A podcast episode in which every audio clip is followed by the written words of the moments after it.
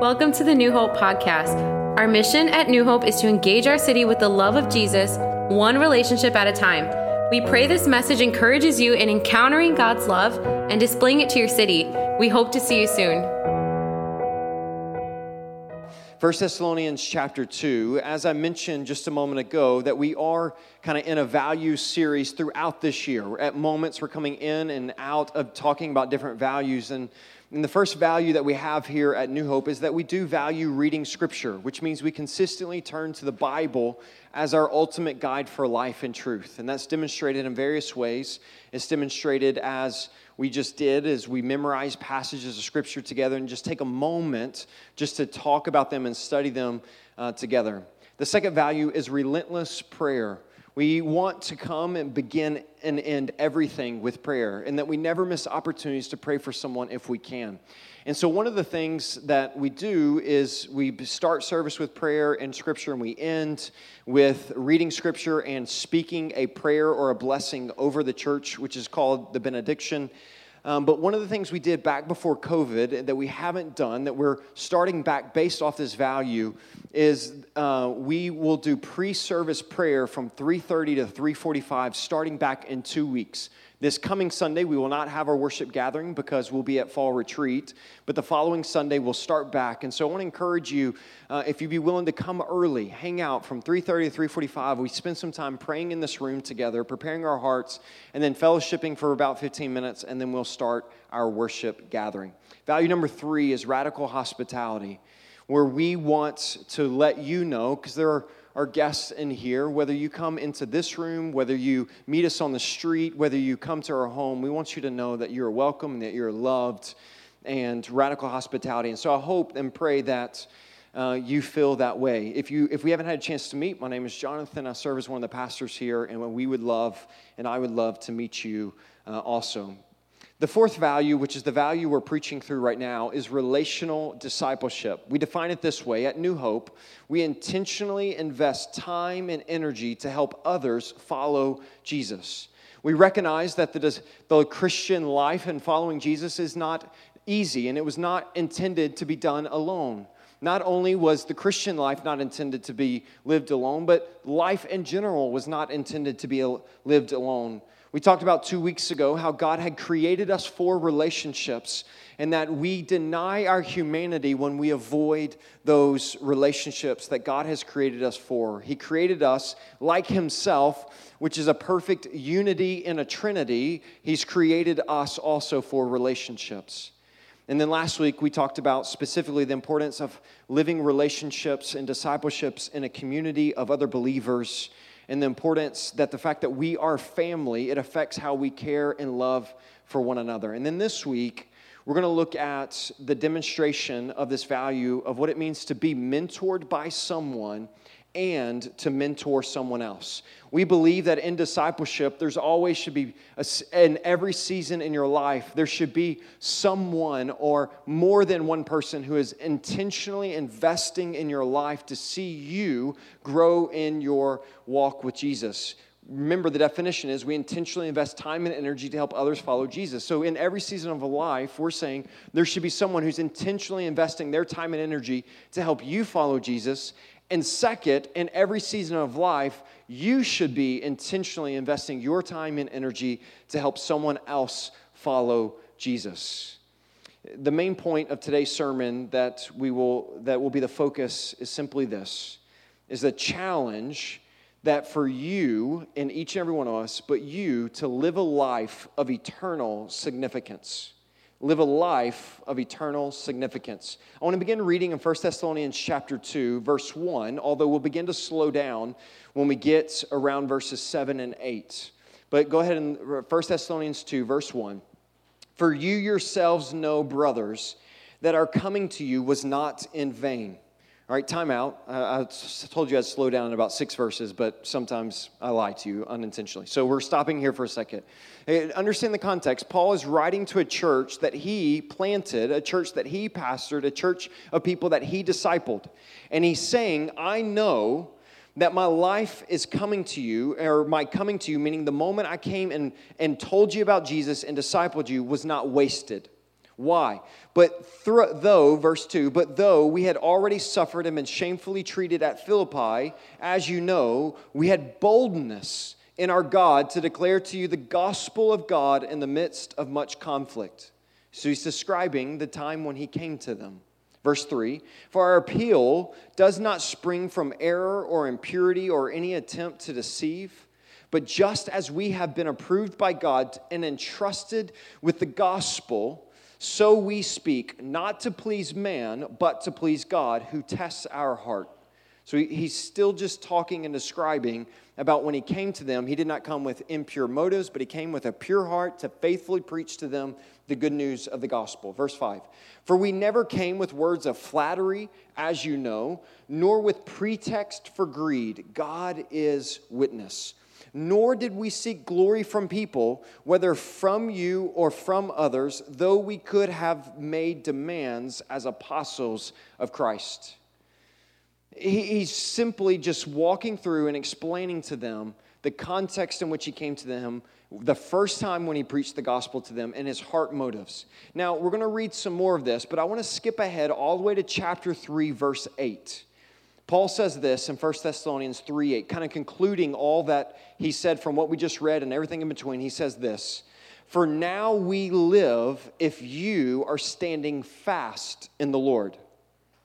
For now we live if you are standing fast in the Lord. The, the uh, uh, NIV version says it this way For now we really live since you are standing firm in the Lord. I want to talk about verse 8 for a second. For now we live if you're standing fast in the Lord. Is Paul talking about literal life? Is Paul saying, for, for now we live, and we being Paul, Silvanus, and Timothy, the authors of this, he's saying, he's not saying that we have physical life because you are standing firm in the Lord. Paul's physical life is not contingent on someone else's walk with Christ. So he's not talking literal like my physical life, but what he's saying is for now we live, he's saying this for now my life matters. He's speaking to purpose, he's speaking to meaning. He says, My life matters. My life has meaning. Why? Because you are standing fast in the Lord, standing firm in the Lord. I want to ask you this question by way of introduction. I want you to fill in the blank. My life really matters if or because what? What is the answer that we would give to that question? My life has meaning and my life has purpose and my life really counts. For Paul here, we could say it this way For now, I live because this is happening. What is it that we would fill in the blank? See, Paul would would simply fill in the blank by saying, Because you are standing firm in the Lord. Here's what we want to look at today as we talk about relational discipleship. And for me, discipleship is an important value because specifically because of this passage, because Paul is saying his life has meaning because of the fact that the people he discipled, the people that he pastored, are standing firm in Jesus. His meaning in life and his purpose in life and what makes encouragement to him that say that, hey, my life has mattered for something had nothing to do with business. It had nothing to do with his physical achievements and accomplishments in and of himself. But he makes this statement to the church in Thessalonica My life matters because you know Jesus and you are standing firm in Jesus. When he comes back to chapter 2, he's describing how he came to them and now the reality that they are standing firm. But when we look at live a life of eternal significance, which is our main point, as it relates to relational discipleship, we begin to pick that up in verse 7 when he says this But we were gentle among you, like a nursing mother taking care of her own children. If there was a, a, a, a, oh, second practical truth about discipleship I want you to hear from this text, it's simply this is that discipleship is spiritual parenting. This is how, because here's, here's the question you and I need to be asking. Paul begins chapter two with going, Hey, I came to you faithfully. I came amidst persecution. I came and faithfully preached the gospel, not in selfish motive, but in pure heart. God is my witness. And then he concludes with saying, And praise be to God, you are standing firm in the Lord, and my life has meaning. I'm asking the question okay, what exactly did he do practically to bring about a result of them standing firm in the Lord? Because I don't know about you, but I don't pastor a church or disciple others because I'm hoping that they don't stand firm in the Lord. I pastor a church and I disciple others because I want them to stand firm in the Lord. And so it leads me to ask the question well, what exactly did he do? That, what was the way he went about discipleship in order to bring about that result? In discipleship, how did he help them follow Jesus to bring about a result where he could say, You are standing firm in the Lord, therefore my life has matter? And he begins with saying it in verse 7. We were gentle among you like a nursing mother taking care of her own children. He goes on to say this in verse 8 So, being affectionately desirous of you, we were ready to share with you not only the gospel of God, but also our own selves, because you had become very dear to us. We're going to see this as we continue to unpack, but I want to tell you how did Paul approach discipleship? And I would argue it's two things. He lived life with those he discipled, and he poured out doctrinal truths into those he discipled. I like to say it this way He lived life and he spoke truth. Look at verse 8. He said, So being affectionately desirous of you, because of his love for you, because of his love for them, we were ready to share with you not only the gospel of God, doctrinal truths, speaking truth, we were ready to not only share that with you, but also our entire lives, our own selves, we were ready to give over to you like a gentle mother nursing and taking care of her own children. Hence, discipleship is like spiritual parenting. We'll begin to draw some of these illustrations more and more, but when we begin to think about parenting as it relates to discipleship, because a lot of times we think of discipleship, rightfully so, as we're studying God's word and we're speaking truth over people and we're letting them know and pouring out gospel truth into people. But if we simply stop there, we miss one of the most vital things about discipleship that Paul is bringing into the conversation, and it's this idea of relationship. We call it relational discipleship within our church because we don't want you just to think about discipleship as a study of God's word or when I say being mentored by someone and mentoring someone else, that's not just a picture of, hey, let me teach you something I studied in God's word and I want you to know it. Although, listen to me, I am one who understands the importance of knowing God's word. And if we know God's word, then we can hide his word in our hearts so we might not sin against him and that we can continue to be transformed by that word.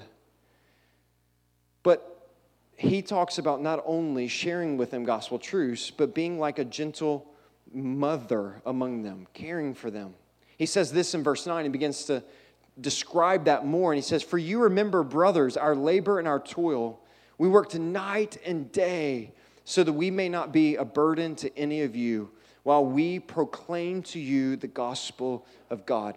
Paul's discipleship, as he describes it to them, was not just in what he said, but how he lived among them. And he can't claim you, he, numerous times he says this, for you remember.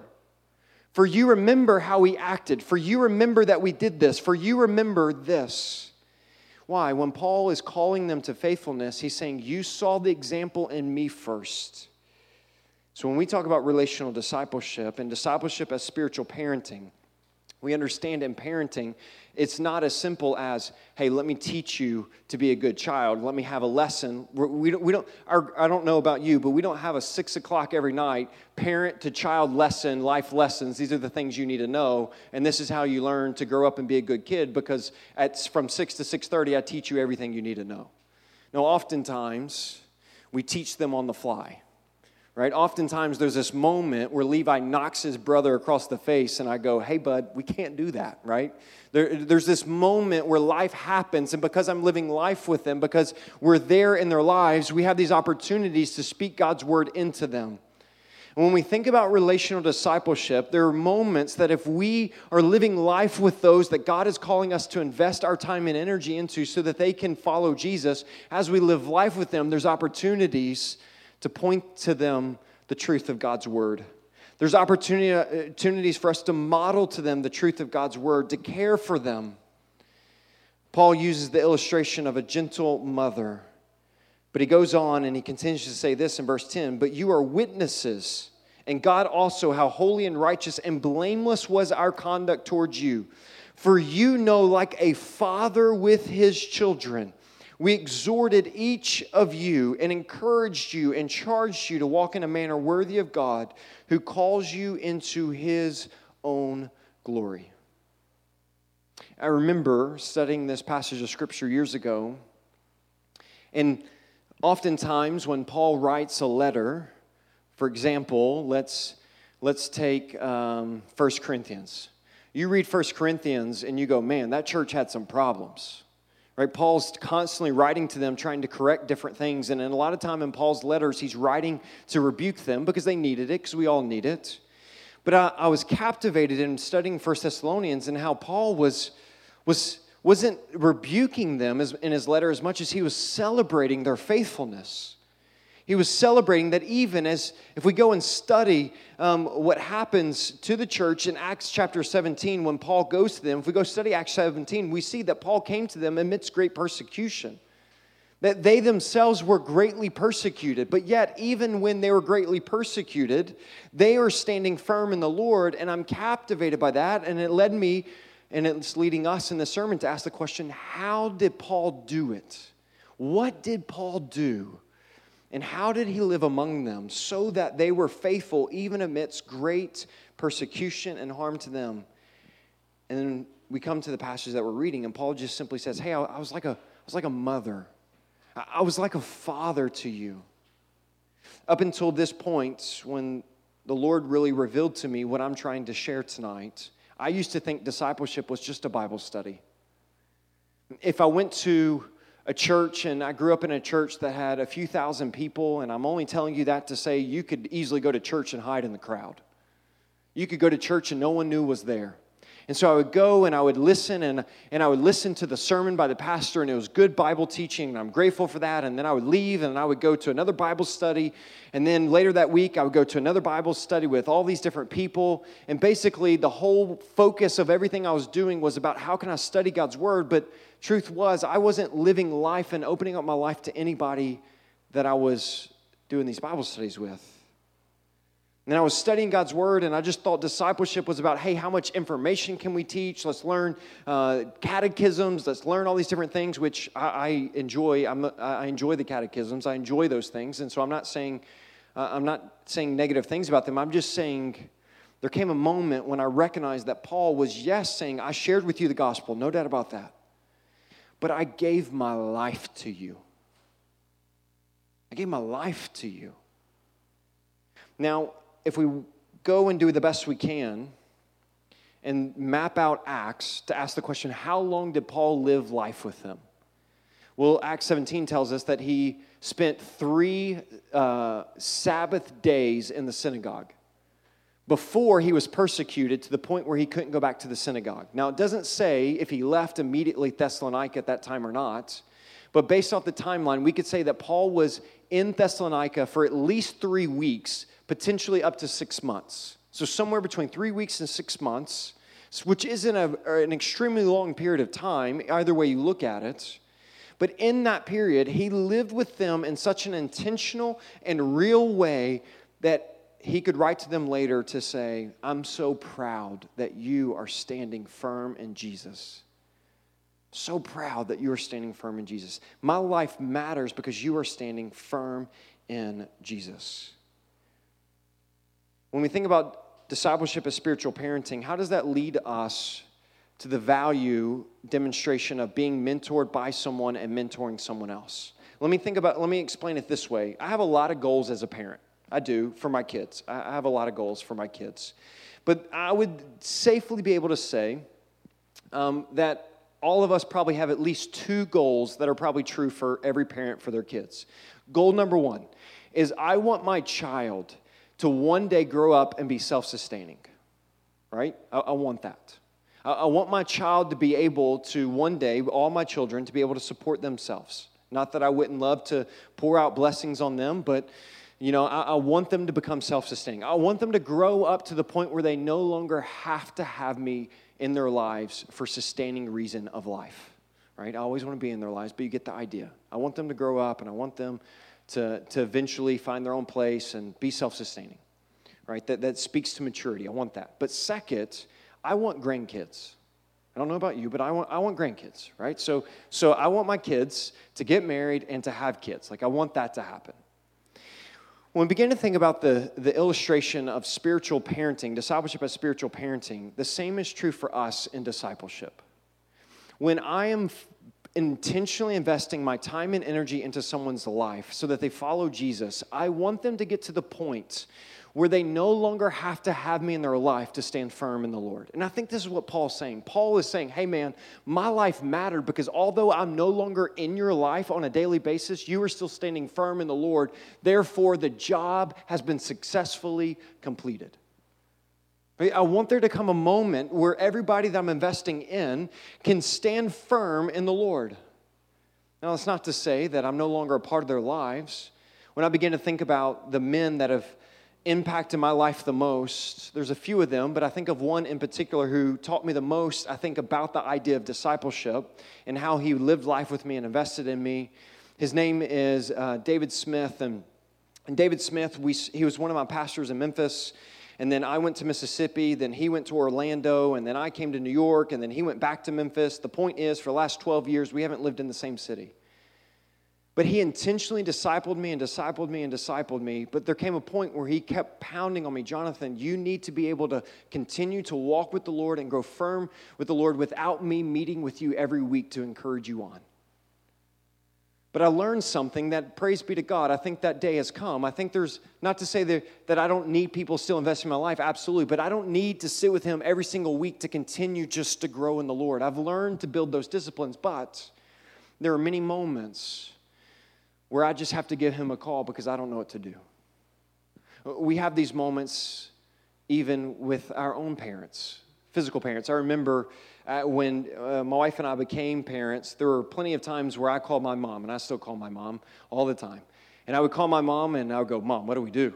like, what do we do? Like the baby just won't stop crying. Like I just don't know what to do. You always had the ability to to whisper, and they would stop crying. You're the baby whisperer. What do I do? And and I had all these moments where, um, you know, uh, trauma would happen and I would call my mom. Before 911, like blood's coming down the face, what do I do? Well, hang up and call 911. Okay, right, or whatever, I don't know. But there's moments where I would call my mom. Why? I no longer needed my mother to sustain my life. But there are often times where I reach out to her because I encounter moments I don't know what to do. Well, the same is true in discipleship. Just because I say, our goal is to see one, someone grow to maturity that they no longer need us every day in their life, that's not to mean there are moments where I need to call David Smith and I go, man, what do I do in this situation? And so I'm not to say that we never disconnect relationship, but when we say discipleship is spiritual parenting, we want to see our children grow up to where they're sustaining. And then we want to see them lead other people to Christ, tell them about the good news of Jesus, and disciple them to grow in the Lord. This is what we long for. And so I want to begin to wrap things up and close by explaining and saying this.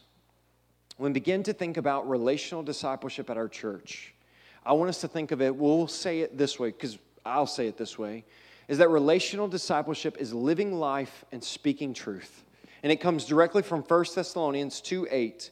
So, being affectionately desirous of you, we were ready to share with you not only the gospel, speak truth, but we were also our own selves live life, because you had become very dear to us. When we talk about discipleship, we intentionally qualify it with the word relational. Relational discipleship for this reason. Because we want it to be clear here in our church that we think, and we think it's important that you come. And we think it's important that you study God's word. But we also think it's important that you do that not by yourself, that you do it with others. Because I don't know about you, but the moments that I've grown most in my faith was because there was a brother or sister in my life that spoke the truth of God into my life in a way that oftentimes was hard to hear, but I needed to hear. And I, there have been many moments where There have been hard conversations where I've had to have hard conversations, or specifically where people have had to have hard conversations with me. And I can't help, even though as difficult as those moments are, I go, Thank you. Because whether you realize it or not, I need this. Because I want to grow faithful in the Lord, and I need you in my life to speak that truth into my life. And so when we last week say we're a family, and because we're a family, it affects how we treat one another. Part of that is, is that we are not living alone and that we care for one another. And we, as we looked at and studied all the one another's in Scripture last week, one of those is you rebuke one another, that you exhort one another. And so there are moments where we, as we grow faithful in Christ, out of love for one another. Now, this doesn't work very well if you're doing it not out of love. Paul does start this by saying, so being affectionately desirous of you. He said, It's because I love you. I give you my life and I speak the truth of the gospel into your life. It's not in condemnation, it's in love. And when we talk about discipleship at New Hope, I want us to know what we mean by that. We're not just talking about a Bible study. I'm not minimizing Bible study. This is God's word. Remember, value number one, reading scripture. It is our ultimate guide for life and truth. We're not minimizing this. We have a high view of the doctrine of Scripture. We believe what Scripture says when it says that when the goodness and loving kindness of God our Savior appeared, He saved us. Like we believe that. So I'm not minimizing any Bible study, but what I'm simply saying is that Bible study, speak truth with living life is the discipleship we're talking about. And then let me close with this. 1 Thessalonians chapter 2. I want you to go to the end of the chapter because this is a really big deal. Remember, the main point of today's sermon is live a life of eternal significance. You're like, we haven't even really talked about eternal significance, so I don't understand how these connect with discipleship. I'm showing you right now. 1 Thessalonians 2, verse, let's just pick up in verse 17. But since we were torn away from you, brothers, for a short time in person, not in heart, we endeavored the more eagerly and with great desire to see you face to face. Because we wanted to come to you, I, Paul, again and again, but Satan hindered us. And look at verse 19. For what is our hope or our joy or our crown of boasting before our Lord Jesus at his coming? Is it not you? For you are our glory and joy. I want you just to catch this. Paul is saying to them, I want to come to you so much, and I want to come to you so bad, and I want to see you face to face again. Why? Because you are our hope and hope and joy for when we stand before the Lord one day.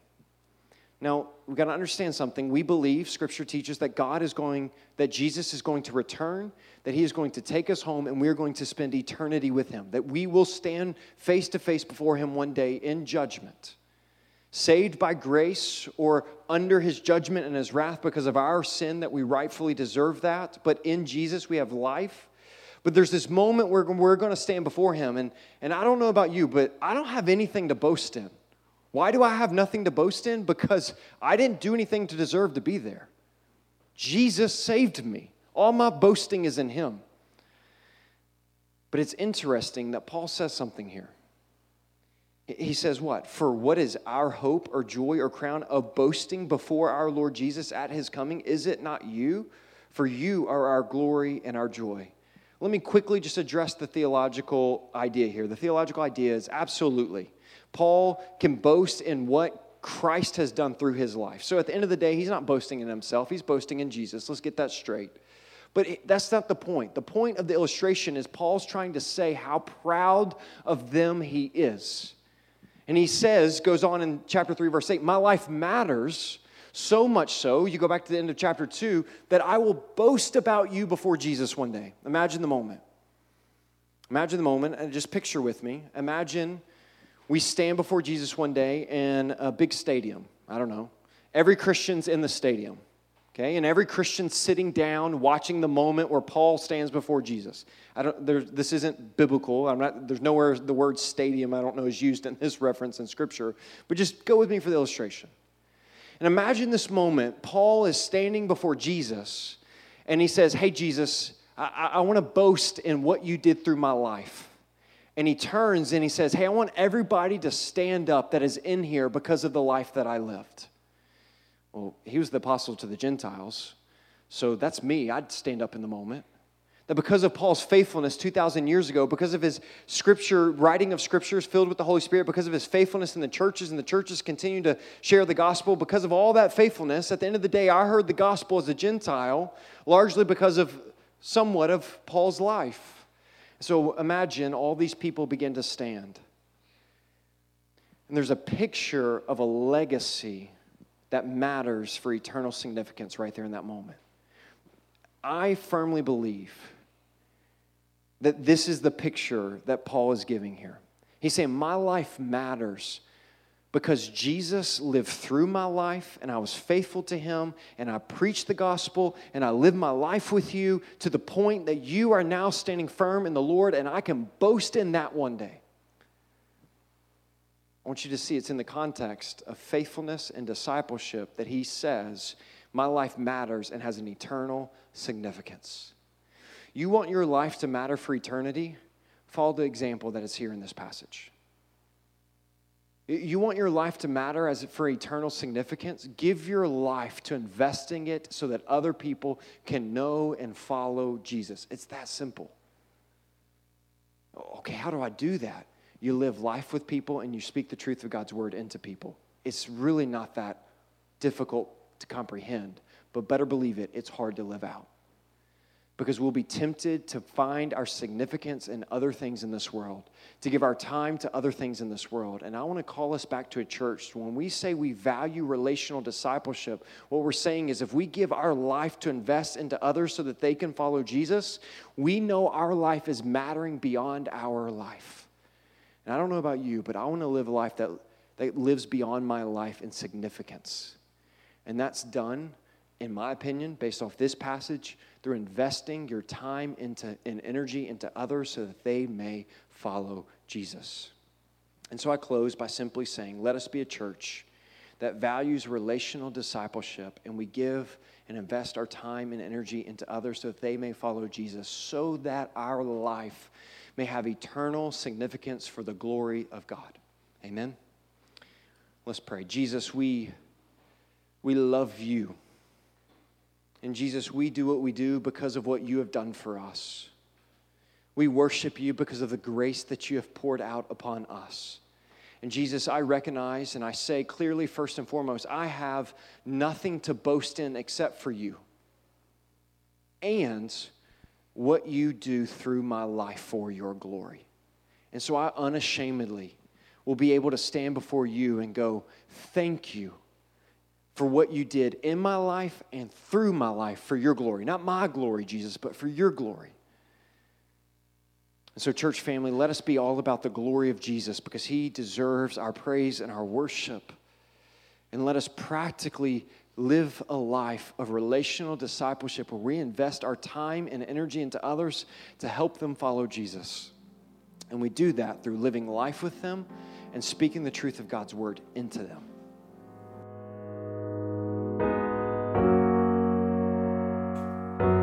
We hope today's message was encouraging for you. We'd also love to hear how God used this message to speak to you. You can email us at info at newhopeny.org. You can also find us on Facebook and Instagram. Our handle for those outlets is New Hope NYC. Our website is newhopeny.org. If you are in the New York City area, we have services at 4 p.m. and 6 p.m. on Sundays at 164 2 Goethals Avenue in Jamaica, Queens. We're praying for you and we hope to see you soon.